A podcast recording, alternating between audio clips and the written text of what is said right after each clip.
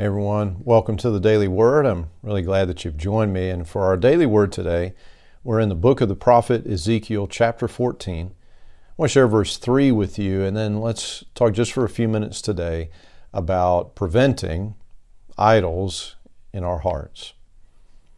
Son of man, these leaders have set up idols in their hearts. They have embraced things that will make them fall into sin. Why should I listen to their requests?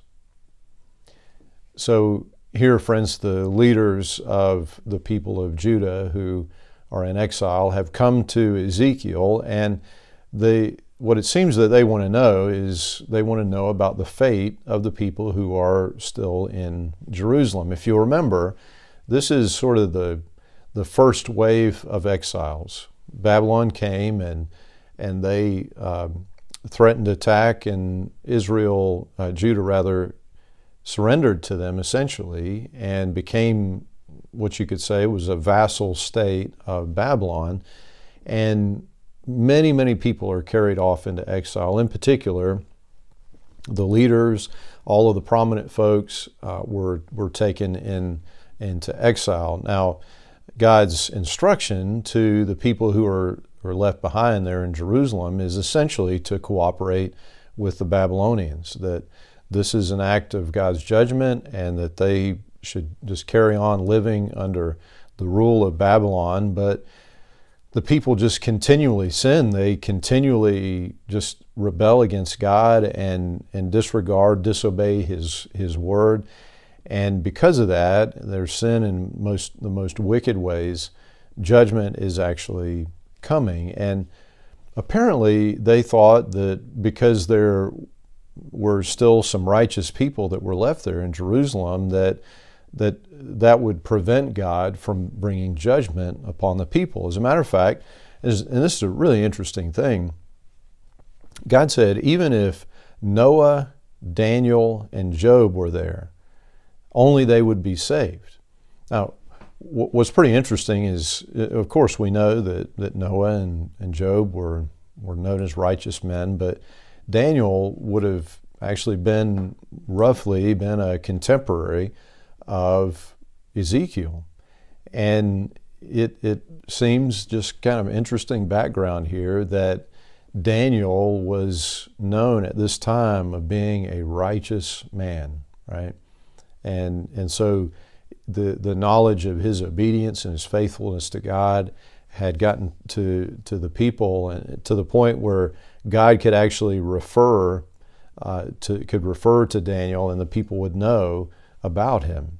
It's an interesting aside there, but the Lord, He uh, points to the idolatry of these leaders, the idolatry of their hearts, that, that they have embraced things that are going to lead them into to sin. That is, they've they've set their hearts on, or they've they've set their passion, their purpose, their trust on things that are, are just leading them into sin and away from God. And as we're thinking about applying this to our lives, I think one of the, the key questions here is what is it that I've embraced in my life that is leading me into sin or that could lead me into sin. I'll give you a, a, couple of scriptures to think about in this light. Uh, first of all, from 1 Timothy chapter 6, and this is verse 10, it says, For the love of money is the root of all kinds of evil. And some people, craving money, have wandered from the true faith and pierced themselves with many sorrows. So, this is to set up money, it is to set up wealth as an idol in our hearts. And when we do that, scripture says here that that would cause us to sin, to wander away to the true faith. We would trust in money instead of God. We would desire money instead of God. We would serve money instead of God. And, and of course, we remember how Jesus talks about this in Matthew chapter 6, where he says, Wherever your treasure is, there the desires of your heart will also be.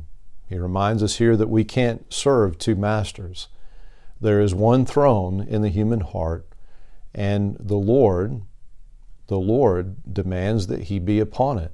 which is only right. He is God. And when we put anything else on the throne of our hearts, we will know destruction and not life. It will never lead in a good, into a good place when we set up idols in our hearts. And, and I, would like to leave you with, uh, with a thought about the, the Sermon on the Mount. Is this, it seems to me, is a part of what Jesus is getting at when, when he essentially intensifies the law, that, that he, he's pointing out the trajectory of, of our, our hearts. So in chapter 5, verse 21 and 22, Jesus says this You've heard that our ancestors were told, You must not murder. If you commit murder, you are subject to judgment. But I say, if you are even angry with someone, you're subject to judgment. If you call someone an idiot, you are in danger of being brought before the court. If, and if you curse someone, you are in danger of the fires of hell. Jesus says, don't murder. That's good. but, but let's back up from that. What is, what is the process by which someone gets to that place? How does it, how does it start? How does somebody's life give, be given so much over to, to anger and hatred and violence that they would actually kill someone? Well, it starts with letting anger become an idol in the heart, letting anger, anger reside there, letting our resentments be what drives us, makes us do what we do, consumes our thoughts, our, our emotions, our passion.